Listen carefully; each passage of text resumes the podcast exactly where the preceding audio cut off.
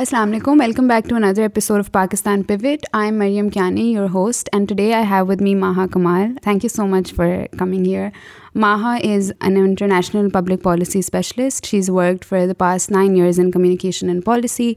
Um, she's associated with the Sustainable Development of Policy Institute and has um, authored extensively on policy and governance. Um, she's a Chevening Scholar from the Queen's Mary University of London, where her dissertation received a distinction on the Paris Agreement and climate change. So today we're going to be talking to Maha Kamal about energy crisis, about uh, climate change, and particularly under the thematic lens of security. Um, I really look forward to having this conversation with you. Thank you for being here.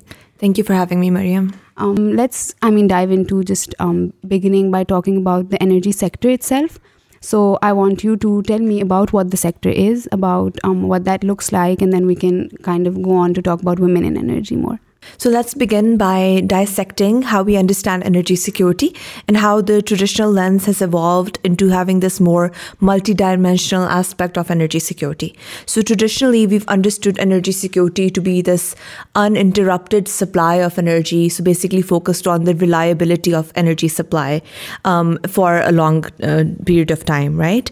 Um, and so now that uninterrupted availability has shifted to have this broader perspective where energy now overlaps with energy access that covers dimensions of human security as well, right? For example, we're talking about the fact that it's a human right to have access to, let's say, electricity, right? So that's number one. We have this focus on energy access. Then we also have a focus on climate, right? The way in which we are generating our electricity and larger energy supply, is that affecting other dimensions when it comes to, let's say, climate change or the way that we understand our planet itself, right? So now there are these other elements that spring out of that traditional understanding of energy security. Um, diving into what the energy sector itself looks like, um, the way in which it was previously understood, it's largely focused on, for example, um, uh, different fossil fuels, right? Like the traditional focus when we talk about what we call this energy mix, um, what your energy sector looked like was oil, gas, coal, um, and then hydropower for uh, Pakistan's context.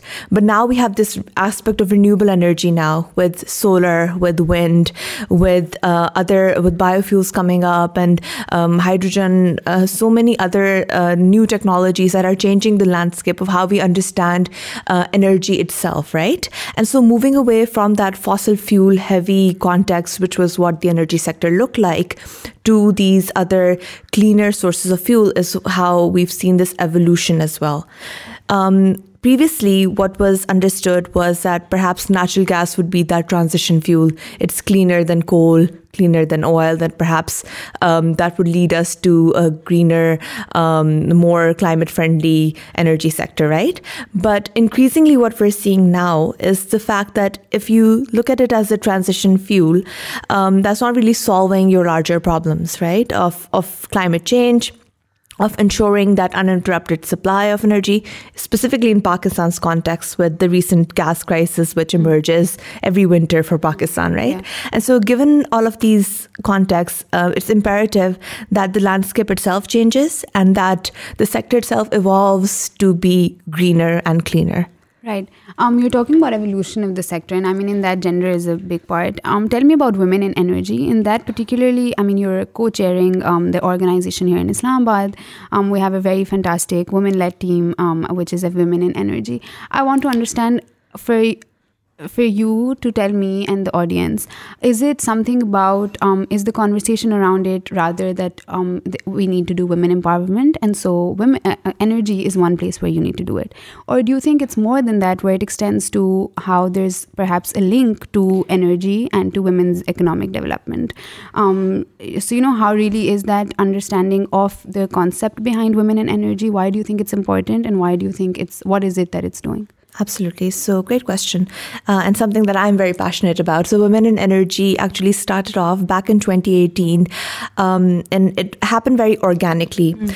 Uh, a number of us who were the founding members of Women in Energy were part of the sector, um, and we realized that if it's not only a male-dominated sector, mm. but that opportunities for growth were inhibited because women weren't getting access to the kind of professional development and mentorship that is actually necessary for that uh, for climbing the career ladder in this sector.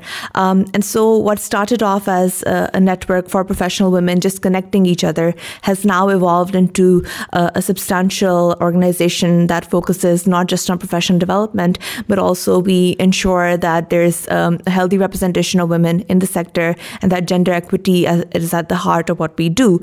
Um, and so when it comes to the question of energy and gender, um, that's actually when we actually look at different studies, um, there's actually quantitative evidence that shows that women who have access to mentorship um, are increasingly in positions of leadership then later on in the field as well. Yeah. And uh, when women are in a position of leadership, then uh, other younger women have access to these role models that they can then mirror and actually begin to climb that ladder, right? Because previously when we pointed out for example there is a mainly male heavy panel what used to happen that we used to get is that oh there not enough women in the energy sector right but that was simply not true women at times یگگر early career mid career but because they didn't have access to those role models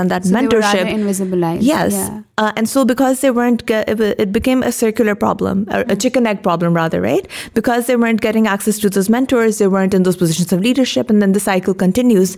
And so what we wanted to do was fill in that gap, uh, understand the energy uh, industry needs, what was really imperative, what kind of skills were necessary for women to progress in the sector, and then connect with the resources that they needed to develop those skills. So that's at the heart of what we do. And so that's in terms of um, from like an organizational point of view, that's where you're coming in thinking about why it's important for women to receive this certain mentorship and to be able to then be a voice in conversations that happen around energy. So then the next step would be that if you now have these female voices um, who are understanding energy, who are understanding the energy crisis, who are understanding energy security, then does that mean um the way it will be understood and implemented will change because you have a gendered aspect to it now and in that I want to particularly understand if it's just about کہ you know there should be gender equity male dominated industries ہیں ان بھی ایک male dominated industry ہے تو ہم اس کو gender balanced کرتے ہیں یا وہ is it just that or you think it does extend to that there is a link between access to energy for to women's economic development Yeah. So at the heart of it, it's not just a question of gender balance, right? Mm. Um, at the heart of it all, the diversity matters because when you have other stakeholders uh, at the table, women, other minority groups, and have a more inclusive energy sector, what happens is that the needs that are previously ignored hmm. and the problem itself, the nature of the problem changes, right? Like, for example, if we understand um, the very nature of energy security changes as well, right? Like, for example, what I'm uh, saying is that when a sector, for example, is male dominated, then you stick to those traditional definitions of energy security as well, right? Okay. You might just focus on creating that reliability of supply and not necessarily focus on uh, how that supply is actually being created. Is it cleaner? Is it going to impact uh, minority groups, for example? Mm-hmm. Is it going to um, create energy access for all rather mm-hmm. than just specific groups? So it then becomes a very intersectional question then, right? Mm-hmm. It crosses questions of gender, class, and other uh, issues as well. And so when you bring in other there are stakeholders to the table, not just women, and other, mm, just making the sector itself more inclusive. Right, yeah. That creates a healthier, more equitable energy sector for all. And then the energy policy that you're going to bring mm-hmm. into the table is then going to evolve over time as well. So if you look at it from a very macro perspective, you're bringing in those elements that didn't previously exist. So it's not just a question of creating gender balance. That is one uh, facet of the problem, but there are other aspects to it. And like I said, the very nature of how you're going to conceive energy security will change. Yeah. And this reminds me actually of, I believe it's a study that was done in Brazil in which they showed how um, women's access to power, which is like gas or electricity, um, increased their income and so increased their um, lifestyle, you know, how all of this is linked to, say, poverty lines, to just economic development and general um, living standards of a society. And in that, of course, um, you can't really ignore um, a great portion of the population, which is the women, or which is in fact even other minorities that tend to be ignored on such discussions. So that's why I think also women in energy particularly interested me in um, seeing your passionate work for it and the teams as well. And so the study you've shared actually reminds me of the whole problem of bargaining power, right? When you look at households and try to understand um, household energy consumption, there's often the aspect of who's the decision maker in this situation, right?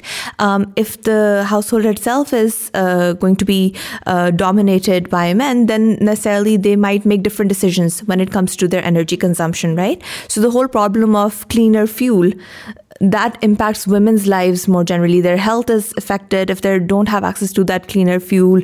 Uh, and then largely because uh, the way traditional households are constructed, if women are doing most of the cooking, then their health is greatly impacted. So there are all of these other facets that we can think of, these uh, sub-problems that we can conceive of. Right. And that changes when you bring women to the decision-making table, and they're part of the policy-making process, which is our ultimate goal. Right, Jalan. That's really nice to hear. I think let's move on to um, particularly the gas crisis in Pakistan. So we've seen how earlier in August last year, um, Pakistan purchased um, the costliest gas in its uh, history till date, and we saw a lot of outrage. We saw there was an there was a um, global uh, gas crisis, and in that, of course, while that global gas crisis shortage is happening in Pakistan, you're seeing how there is um, not um, correct estimates done of demand, and which is why then you're leading to having to jump to last minute tenders, and that's creating further pressure on your economy. It's not solving the crisis. So it's just a lot of coupled with all of this. You've worked a lot in terms of the links between governance and energy. So I want you to kind of explain to me from a very um, just to kind of jump into this conversation, and then we can go into the details of it as well, um, how you understand um, this particular crisis in Pakistan from that point of view. Absolutely. So our gas crisis and our larger energy crisis are actually, you rightly pointed out, are questions of governance then, right? And largely how you're managing everything. What I have realized over these uh, about a decade in this sector is that there's a lot of inter-ministerial coordination that needs to be improved, uh, improving the way in which the departments coordinate between each other. That definitely has an impact on how the sector is managed, right? What we've seen time and time again whenever we are in a crisis situation is that there seems to be a blame game that emerges. Uh, ministries are going to blame departments, departments are going to blame ministries. Ministry of Finance sometimes comes up as uh, not being able to solve our circular debt problem. And all of these at the heart of it are governance issues, right? They're not necessarily questions of the fact that uh, does Pakistan have gas or not, or have we signed a contract that has led to us getting expensive gas. It's a question mm, of, uh, are you able to forecast your needs correctly, mm. uh, but also your vision itself a lot of times that we've seen is that the decisions that are made in energy are very short-term focused, right? Like, for example, when our long-term contract with Qatar was signed, um, there was a lot of criticism at that time that it should not have been linked to uh, oil. It should instead have been uh, linked, uh, the way in which that index was constructed could have been constructed differently so as to avoid having that volatility or that price volatility that it's going to if suddenly oil price shoots up, it's going to impact that gas price. Uh, mm-hmm. And then that necessarily has an impact of how much gas you're able to then consume, right? Um, and then the question was, oh, should you just buy it at the spot market? Yeah. But if you buy it at the spot market, even though you're going to get a good price when there's uh, oversupply, you're not going to be able to secure a good price when there's undersupply. And not to mention, it's going to impact the availability of that gas, right? Um, and so you're right, absolutely, that the forecasting needs to be correct, um, and greater reliance on what we call this evidence-based policymaking, right?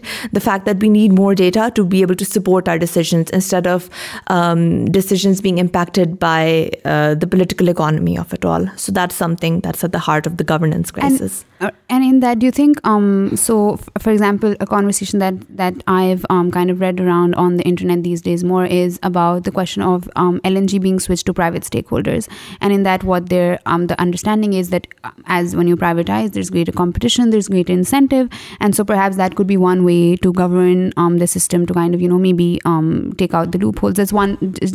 Another is that where the energy minister tells us that the problem is in the domestic so he's like, this can't be put into pipes if you kind of understand energy and the three stages it goes through, which is production, transportation, distribution, and then consumption, where do you think is the problem? Do you think it's in all of these areas? Do you think it's a chain that we're not having a good enough understanding of that's leading to it? What is it really? Yeah. So let's just talk about gas and electricity both, because these are connected issues. Fair enough, then yes. Here. Um, when it comes to gas, absolutely. A lot of the problem is what we have a problem of a leaking bucket. Hmm. Um, the efficiency in how we use natural gas is a huge problem. Um, and so we have a problem of unaccounted for gas, for example, the way in which fact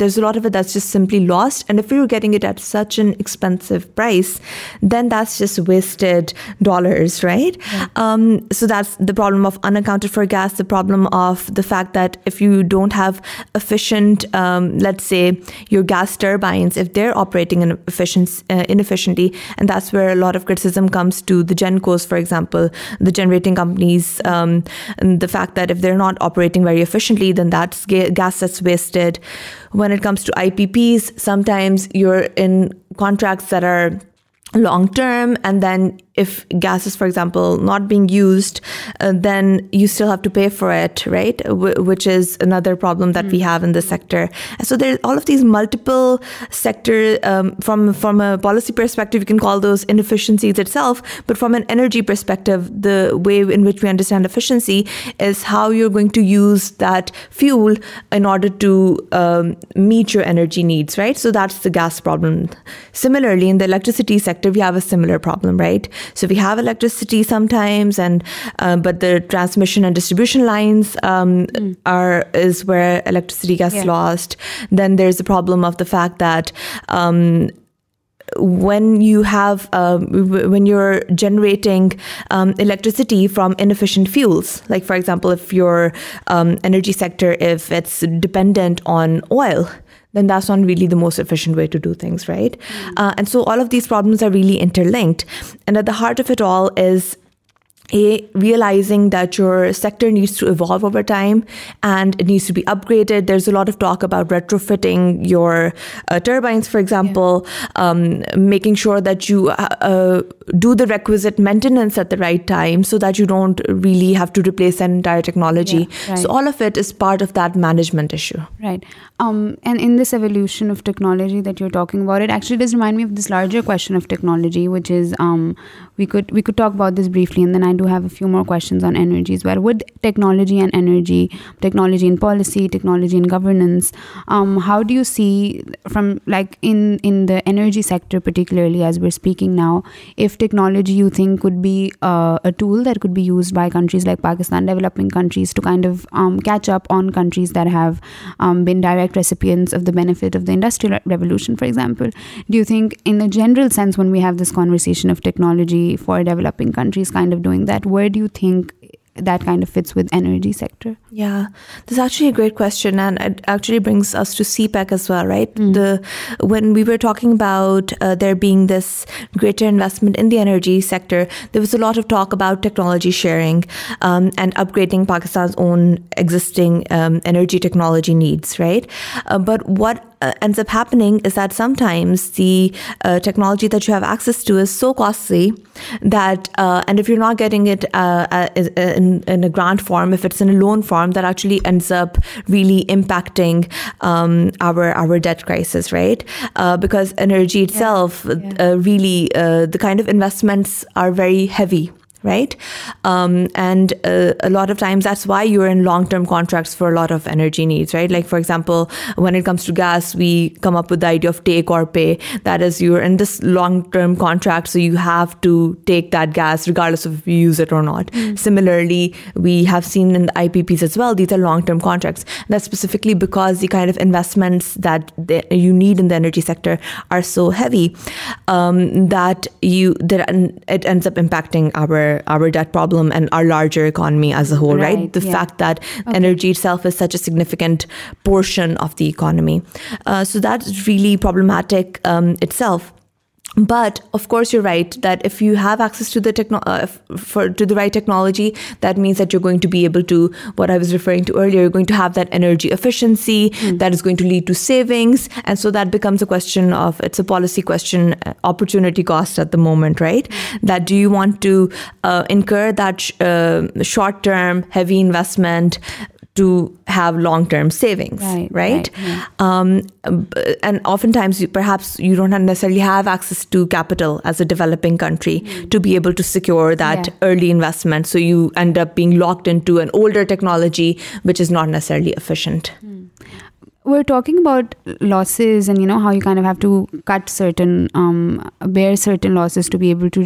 come to a point where, you know, like just because you haven't had that head start as a developing country, perhaps, of course, including other factors. Um, and that reminds me of just um, a few days ago, there was this news about how um, um, the textile industry in Pakistan suffered around $250 billion of loss in their textile exports just in last month alone. And that essentially is a problem of energy, because um, the association tells that it's because the ministry did not give us the fuel we needed. We were not able to produce, and we kind of so just the link between energy and development now, you know, because if it's affecting your industries, how do you see this? Like, then it just really, you know, where do you think is the problem? How do we need solutions that are um, really being able to tackle all of this? Absolutely. So that reminds me of a phrase that we often use in the energy sector, is that energy is the engine of economic growth, right? Hmm. At the heart of it all, you're right that there ties with the economy and larger questions of development, right? Having access to energy, for example, means that you're going to then uh, be able to go towards that road of economic development. Mm-hmm. But then having sustainable energy access, that means that it's not just reliable, but cleaner, means that you've secured your long-term future as well, right? Uh, you're right in when you mentioned the textile um, crisis as well, is the fact that when it comes to allocating um, gas, that then becomes a question of governance, right? Um, and then we often have this problem of uh, what we call merit order as well. Like, for example, giving uh, greater uh, gas to those that are running most efficiently, hmm. right? So there are all of these sub-problems that you've identified, but at the umbrella topic would then just be governance, which we've already discussed. Right. Um, I think that's kind of a good conversation we've had in terms of energy, just the kind of questions I was interested to know about. We could now of course it's linked in terms of governance, development. We could talk about the climate change. Um, in that, of course, we'll then again also talk about renewable and non-renewables. Um, but just as of now, you're seeing how climate issue is an issue of today. It's an issue of now. It's not just in Pakistan. It's across the world. Um, and there's a great understanding of the urgency of it as well. Um, but what are we really doing about it, in the sense that um, you've seen just the impacts of it from the floods that have happened in Europe. You've seen the wildfires in the US. In Pakistan, Sawat floods every year since the past decade, I believe. There's heat waves in Karachi that happens every year. Um, there's smog in Lahore, there's droughts in Thar. So there's, in Pakistan particularly, you're seeing how there's become great permanence to these issues of climate change, and that you almost also just perhaps accept them as a seasonal thing, you know. There's really like, and people die, like we're losing lives in this. Um, I want to understand, um, you've done a lot of work on the Paris Agreement, on COP26, you know. I want to understand I want you to go into detail to kind of, tell me here what the issue is um, in terms of its stages in adaptation, mitigation, um, or financing, mitigation, adaptation, and financing. Yeah. Where is the world standing on it? Where is Pakistan standing on it? And what really is the climate issue right now? Great. So excellent question, um, and one that really uh, is an umbrella issue at the heart of it, right? Like, for example, if we look at energy, we're talking about a sub-problem that has other aspects to it, but climate is that one issue that you can really understand as that mm-hmm. umbrella that is really going to permeate all issues, right? Which is why increasingly we now understand climate security to be a human security issues, right? Uh, the fact that what you've mentioned in Pakistan specifically shows the fact that there is a lot of um, the issue at hand is of climate vulnerability as well, right? The countries that have perhaps not uh, really um, uh, uh, they haven't really undergone industrial development in the same way that a lot of developed countries have, hmm. but at the same time are now the most vulnerable, right? When it comes to carbon emissions, like for example, Pakistan has oftentimes been ranked. Um, recently, it was ranked number 5 on the Climate Vulnerability Index, right? Which shows that the way that in which our human lives in Pakistan going to be impacted by climate is going to be increasingly um, more uh, difficult, uh, not only in just terms of that uh, loss of human life, but it has an economic angle to it. It has this huge economic repercussion, um, and the fact that we have now kind of accepted it as a seasonal problem. Whereas that's not necessarily the case, right? Climate being this wicked problem uh, uh, is an issue that is going to permeate everything. And when it comes to understanding climate security as a human security issue, we need to understand that we need to have stringent regulation, stringent guidelines that are going to impact all of our sector, right? What's um, encouraging is the fact that Pakistan has recently submitted its nationally determined contribution, the NDC document, uh, under the Paris Agreement. And that's a really good, comprehensive first step towards doing the right thing when it comes to our climate policy, right? We are going to be able to overall have this holistic understanding of what are the kind of changes that are needed in our economy to be able to meet our climate change goals, right?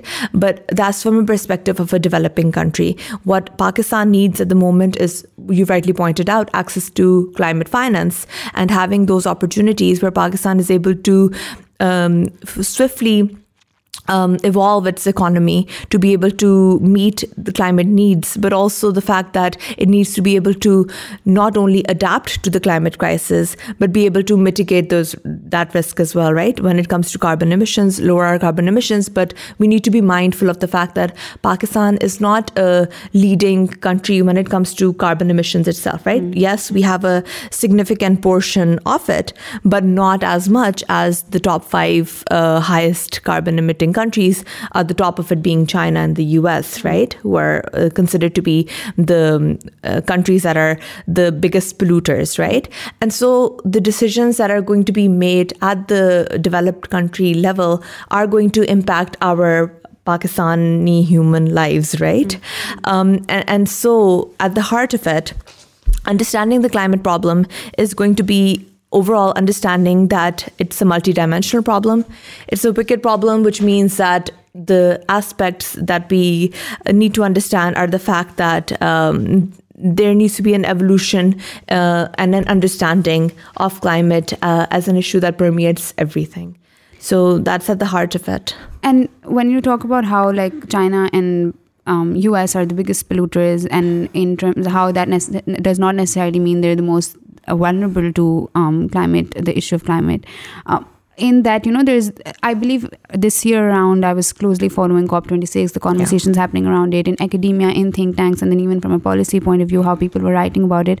And I did think there was greater talk about how there is an is a divide between the two, between the responsibility and the vulnerability, um, which is, I believe, really important in terms of how you understand, and which is why then the financing part of um, the entire the COP26 becomes important. Do you think that's something that's that we're working towards, that these big countries, the developed world is trying to understand um, uh, about the fund. If you could talk about, you know, and what is the kind of shared role then if the problems are unique um, as per different countries, and if their interests are not necessarily um, this the exact same, then how can we really move forward in a way that understands this to be a global issue and then needing a global policy? Yeah. So, Mariam, at the heart of it, when it comes to the Paris Agreement as well and the Paris Framework, uh, the phrase that we often use is common but differentiated responsibilities, right? Okay. It's the fact that climate change itself is a global issue that's going to affect the globe entirely, right? Not necessarily one country. And so then the fact remains that should you approach it from that lens of sovereignty, uh, is it a question of nation states making their independent decisions? But the fact that it's going to impact everyone's lives means that it's that global issue that requires a global solution, right? But the way that Paris is constructed means that every country submits the NDC, which is their nationally determined contribution, hmm. uh, which is their uh, country-specific set of goals for towards climate change that ultimately has to lead towards fulfilling that global common goal, which is that you have to ensure that your carbon emissions are within that um, basically the goal is it stays within that 2-degree limit, hmm. uh, the global warming itself. Hmm. And then um, 1.5 degree uh, is often talked about as well as that being that limit. There's a lot of contention hmm. and a lot of debate whether you should even bring up 1.5 if that's even possible anymore. So the fact remains that the 2 degrees is what we ultimately want to focus on, that you have to limit it within that, uh, and it's really going to what's really scary about climate change is that that um, even the science itself, uh, when you look at the uh, interpanel um, uh, Governmental Committee on Climate Change, the IPCC, which is like the scientific body responsible for um, collecting and coordinating all of the information on climate change, what's really scary is that when we talk about climate change, there's a lot that scientists say that it could lead us to the tipping point. And what they mean by the tipping point is that we could reach a point in which uh, we could kind of be in this dominoes effect of climate change, where it just one problem leads to another, to the fact that you won't be able to control it anymore. And so that's at the heart of it, is something that as a global community we really want to avoid. And so it's not a question then of uh, countries taking a very nationalistic stand on what's possible, what is not, because it's a global crisis, right? And so um, it becomes a question of an emergency right? Uh, and so we've often seen that uh, being stressed at COP26 as well, the fact that it is an emergency, that there needs to be action, that the action that's been taken isn't necessarily enough. But then we saw the outcome after COP26. There was a lot of disappointment among mm. climate activists that not enough was achieved, not enough was done, that perhaps the fossil fuel lobby was still had a big presence in COP26. So there are all of these interconnected issues. But the fact remains that climate change being a global problem requires um, a bottom-up solution that essentially um, individuals working in their communities are going to be the most vulnerable, right? And so they need to have a voice at COP26 and uh, towards the climate solution. Right. And you use the word emergency, and we've seen how it's been used at COP26, so it's been used at global uh, macro forums like these. But um, if we were to talk, say, about like Pakistan particularly, um, do you think there is a need for the government to impose climate emergency? Do you think that is the thing that matters really? If you say, okay, we're now in a state of climate emergency, um, do you think that changes the way then you govern and you make policy, and then even how you perhaps understand smog or heat waves? Do you think that's something that needs to be done? Um, absolutely. So framing matters, right? When it comes to policy, what is encouraging is the fact that uh, what I've told you earlier as well is that Pakistan has submitted a document that does look like we are headed towards uh, a national action plan on climate that is supposedly encouraging, right? So there is cognizance of the fact that we are in a state of climate, uh, in a climate crisis, not necessarily an emergency at the moment. Um, um, what would be interesting from Pakistan's perspective is the fact that Pakistan is dealing with a lot of um, other crises at the moment as well, right? Like, for example, we already have an energy crisis at hand. We have, uh, for example, um, other very um, important development issues that are oftentimes what you can call an emergency as well, right? So framing it as an emergency would oftentimes um, not really be that helpful for Pakistan's specific hmm. context because we have so many other crises at hand as well. Um, but at the same time, having that understanding and that cognizance of the fact that this climate uh, change problem is going to be permeating all of our sectors and impacting not only our energy policy, but also our economic policy, our development trajectory, and really impact the way we understand planning and development itself, right? Mm. So a good way in which to conceive this problem would perhaps be what is uh, the status quo is that it's understood as a problem of sustainable development, right? Mm. So oftentimes the reference point is then the sustainable development goals, in which poverty is number 1, so on and so forth. And um, SDG 13 is when we talk about climate change and climate action, right? And so um, keeping in mind that uh, for developing countries, perhaps uh, contextualizing it as a problem of sustainable development is oftentimes more helpful. But when it comes to the biggest emitters in that regard, there is a lot of, there's a need from developing countries to push forth that notion of climate emergency. Right. Um, in this, I also want to talk about renewable energy and non-renewable energy, uh, because coal is one of the biggest, um, topics that you talk about whenever there's such conferences. Even generally, who has these China cut down? Uh, China said it's no longer going to have uh, functional um, coal production places. And so, just like it's like, okay, this is like maybe now China, apart from all that Cold War rivalry where you had, okay, China is also stepping up. This greater sense of understanding this as a problem in Pakistan as well. You have have this repeated question of why do we keep on um, using coal and why are we not able to switch to um, renewable energy resources? We've seen uh, Spain build a capacity where it can fully transition to a renewable. We've seen UAE kind of um, build that capacity for themselves. India is doing similar projects. Do you think I keep going back to the question of what is the problem, if it's that we're not having enough understanding, if it's that we have structural issues, if it's that there is issues of governance, if it's issues of technology, it's like a lot of these. So I keep going back to that, and here also I want to understand why is it that we're not able to move to a renewable? Do you think it's structural corruption? Do you think it's any of that? I mean, not to discount the fact that there is great work that's being done to uh, kind of uh, nationally, um, understand that we are in a crisis, and that, in terms of plantation, deforestation, just greater ownership of that.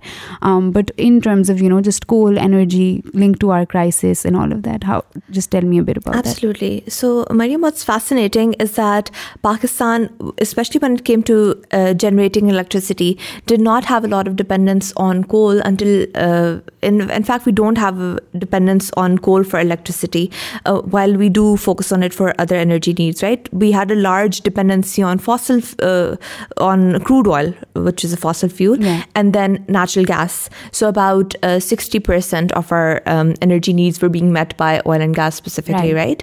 And coal became this recent emergent that we're seeing, specifically because there was a lot of um, focus on developing our own indigenous natural resources on coal, to be able to exploit those. And it has come very belatedly at a time when everyone is moving away from coal, is when we have decided that we need to exploit this natural resource of ours, right? And so recently you must have heard uh, Prime Minister Imran Khan has also said that uh, we're not going to be focused, uh, and no new project is going to focus on imported coal, for example, right? So we have come up with that as basically putting an end to that potential dependency.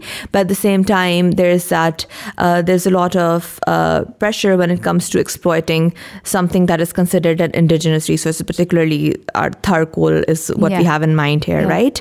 Um, the problem at hand is that when it comes to coal, uh, you often hear people talking about, for example, clean coal and um, technologies that can potentially limit the emissions. But all of that um, is, I think, a way of really not understanding the heart of the problem, which is that when you have access to better technologies, for example, um, renewable energy, uh, specifically when it comes to solar energy, actually reached parity with coal in terms of the uh, economic cost of solar a long time ago. India reached it in 2013, for example, right? Uh, and so when you have that parity, when you know that you're going to be able to generate um, the same energy that you're going to be able to when you are focused on coal. So you really have that potential to move away from it, right? And so why not really take that path, right? Previously, the idea was that, oh, um, uh, uh, solar and wind aren't necessarily that uh, cost effective. But now in 2022, we have reached a point where these solutions can be cost effective, that the capacity factor problem has improved, which means that the fact that you have access to greater efficiency when it comes to solar panels and solar technologies, similarly with wind. Uh, and given the fact that Pakistan has so much potential when it comes to solar, when it comes to wind, uh, even microhydel, so you see that uh, there can be that path towards greater renewable energy, and one that is, I think, again, encouraging from our NDC. Right. Um, I think this could perhaps be my last question. I don't want to skip on this because um, I do want to talk about um, in terms of when we talk about climate change, perhaps even when we talk about energy crisis, how both of these are linked to economic justice, the concept of economic justice, how certain um, class in a certain society suffers um, differently from these issues. Yeah. So just to be able to have a more, um, you talked about earlier, just an intersectional uh, lens that needs to be applied to the energy sector. Similarly, when you talk about climate, of course, there's this conversation about how between countries, within countries, there's this difference that you talked about. The Paris Agreement talks about it. But even within country, there are certain issues that are very unique to the lower class, um, which is in terms of displacement, which is in terms of flooding and you lose your houses, which is in terms of heat waves in Karachi and you see hundreds of people lose their lives in that. It's a certain class that is suffering um, and not another class. Yeah. And then, of course, it is linked to the question of economic justice. How do you think, why do you think, if any, do you think this is an important conversation to have? Um, and where do you think this fits? What do you think is needed in Pakistan's context, I'm speaking, um, to be able to, kind of understand this in a better way. Excellent question. Uh, so Mariam, you rightly pointed out that it's a question of economic justice, but we also use the term climate justice as well. The fact that the most vulnerable uh, communities, the most vulnerable people aren't necessarily at the decision-making table when it comes to making decisions on climate policy, on economic policy, on energy policy. So first of all, giving most vulnerable communities a seat at the table, making them a stakeholder, um, and that uh, leads to what I was telling you earlier about being a bottom-up solution where you are essentially involving the stakeholders that are going to be impacted the most in creating solutions hmm. for their communities.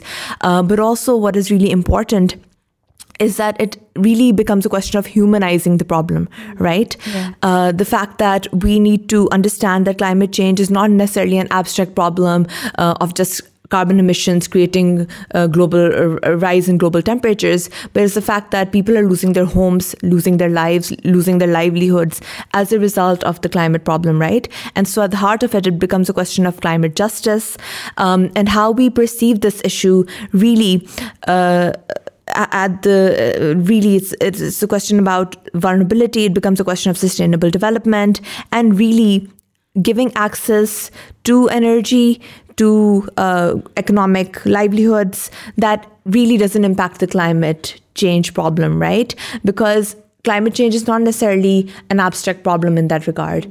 It's a real human problem impacting lives. And there needs to be a greater cognizance of that within policy circles. And in that, do you think then it's not just, when you say it's not just, um, I mean, it's all linked to climate justice, do you think governance is another way in which you could possibly, then heat waves is a climate issue, but people dying because of heat waves is a governance issue? Do you think that's something that Absolutely. Uh, when it comes to understanding climate change, uh, there are generally two aspects of mitigation and adaptation, right? Creating that uh, framework in which you're protecting the most vulnerable is at the heart of it a governance problem, right? Yeah. And so it would be imperative that Pakistan's national action plan when it comes to climate, its provincial action plans are all aligning to that vision where climate justice is accounted for, that the most vulnerable is taken care of. And that would require not just uh, giving uh, the most vulnerable a seat at the table, but having a greater understanding and cognizance of the kind of impact that is uh, going to be created um, by climate change. Right. Um, thank you so much, Maha Kamal, for your time. It was a lovely conversation and truly um, great insight for me. It was I was able to learn a lot from you during this. So thank you for being here. I hope you enjoyed this. And uh, that's it from today's episode of the Pakistan Pivot. For those of you who are watching, I would like you to please let us know what you think about this conversation down below in the comments. Um, do like, share, and um, spread around for greater engagement on our channel, so we're able to do this more often. And also do let me know the kind of conversations that you'd like us to have in the future. Thank you.